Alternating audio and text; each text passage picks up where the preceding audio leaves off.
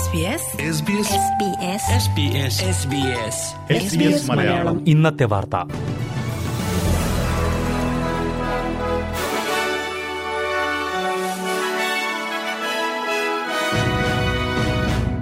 നമസ്കാരം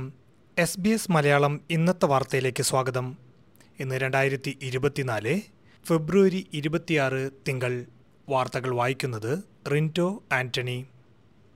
ഓസ്ട്രേലിയൻ പാർലമെൻറ്റിലെ ട്രേഡുകൾ പണിമുടക്ക് തുടങ്ങി ഇരുപത്തിനാല് മണിക്കൂർ പണിമുടക്കാണ് വിവിധ ട്രേഡ് ജീവനക്കാർ നടത്തുന്നത് ശമ്പള വർധനവ് ആവശ്യപ്പെട്ടാണ് ഈ സമരം ഓസ്ട്രേലിയൻ മാനുഫാക്ചറിംഗ് വർക്കേഴ്സ് യൂണിയനും സി എഫ് എം ഇ യുവും ചേർന്ന് നടത്തുന്ന പണിമുടക്കിൽ ഇലക്ട്രിക്കൽ ട്രേഡ് യൂണിയനും പങ്കുചേർന്നിട്ടുണ്ട് പാർലമെന്റിൽ ജോലി ചെയ്യുന്ന പലർക്കും ഇതേ ജോലി പുറത്തു ചെയ്യുന്നവരെക്കാൾ മുപ്പതിനായിരത്തോളം ഡോളർ വരെ കുറവാണ് വാർഷിക ശമ്പളമായി ലഭിക്കുന്നതെന്ന് സമരക്കാർ കുറ്റപ്പെടുത്തി ആവശ്യങ്ങൾ നേടിയെടുക്കും വരെ സമരപരിപാടികൾ തുടരുമെന്നും അവർ അറിയിച്ചു കടുത്ത കാലാവസ്ഥാ വ്യതിയാനങ്ങൾ ഓസ്ട്രേലിയയിലെ കുട്ടികളുടെ വിദ്യാഭ്യാസത്തെ ബാധിക്കുന്നുവെന്ന് റിപ്പോർട്ട് കാട്ടുതീ വെള്ളപ്പൊക്കം എന്നിവ കുട്ടികളെ നേരത്തെ സ്കൂളുകളിൽ നിന്നും മടങ്ങുന്നതിനും ദീർഘനാളത്തെ ക്ലാസുകൾ നഷ്ടപ്പെടുത്തുന്നതിനും കാരണമാക്കുന്നുവെന്ന് റിപ്പോർട്ടിൽ പറയുന്നു UNICEF Australia Deloitte Access Economics എന്നിവ നടത്തിയ ഗവേഷണത്തിൽ പറയുന്നത് ഓരോ വർഷവും ഒന്ന് ദശാംശം നാല് മില്യൺ ഓസ്ട്രേലിയൻ ചെറുപ്പക്കാർ തീവ്രമായ കാലാവസ്ഥ നേരിട്ട് അനുഭവിക്കുന്നു എന്നാണ് പ്രകൃതി ദുരന്തത്തിൽ അകപ്പെട്ടവർ പിന്നീട് ഭവനരഹിതരാകാനും അവരുടെ മാനസിക നില തകരാറിലാകാനും സാധ്യത കൂടുതലാണെന്നും പഠനം പറയുന്നു കാലാവസ്ഥാ വ്യതിയാനം കൊണ്ടുണ്ടാകുന്ന ദുരന്തങ്ങൾ പതിവാകുമ്പോൾ അത് സമൂഹത്തിൽ കനത്ത ആഘാതം സൃഷ്ടിക്കുമെന്നും പഠനം ചൂണ്ടിക്കാട്ടി ഗ്രീൻ മാനുഫാക്ചറിംഗ് ഫണ്ടിൽ നിന്നുള്ള ഗ്രാൻറ്റുകൾ ആണവ ഊർജ്ജ പദ്ധതികൾക്ക് നൽകില്ലെന്ന് ന്യൂ സൗത്ത് വെയിൽസ് സർക്കാർ വ്യക്തമാക്കി കാർബൺ ബഹിർഗമനം പൂജ്യത്തിലേക്ക് എത്തിക്കുന്നതിനുള്ള പദ്ധതികളുടെ ഭാഗമല്ല ആണവോർജ്ജമെന്നാണ് സർക്കാർ പറയുന്നത് പുനരുപയോഗ ഊർജ്ജ സംവിധാനങ്ങൾ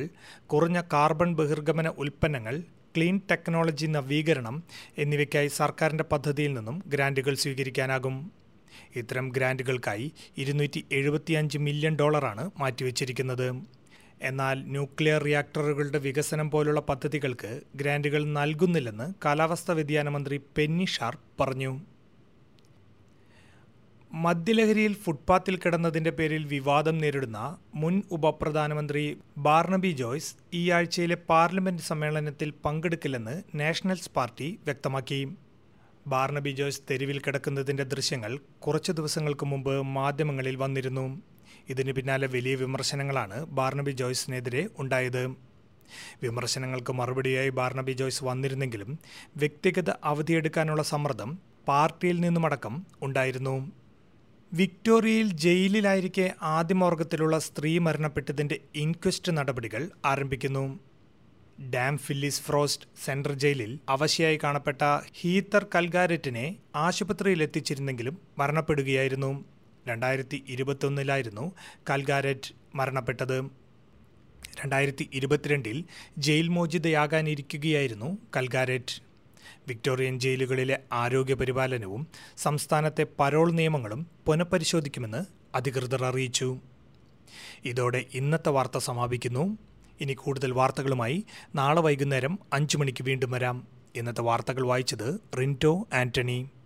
SBS SBS SBS മലയാളം ഇന്നത്തെ വാർത്ത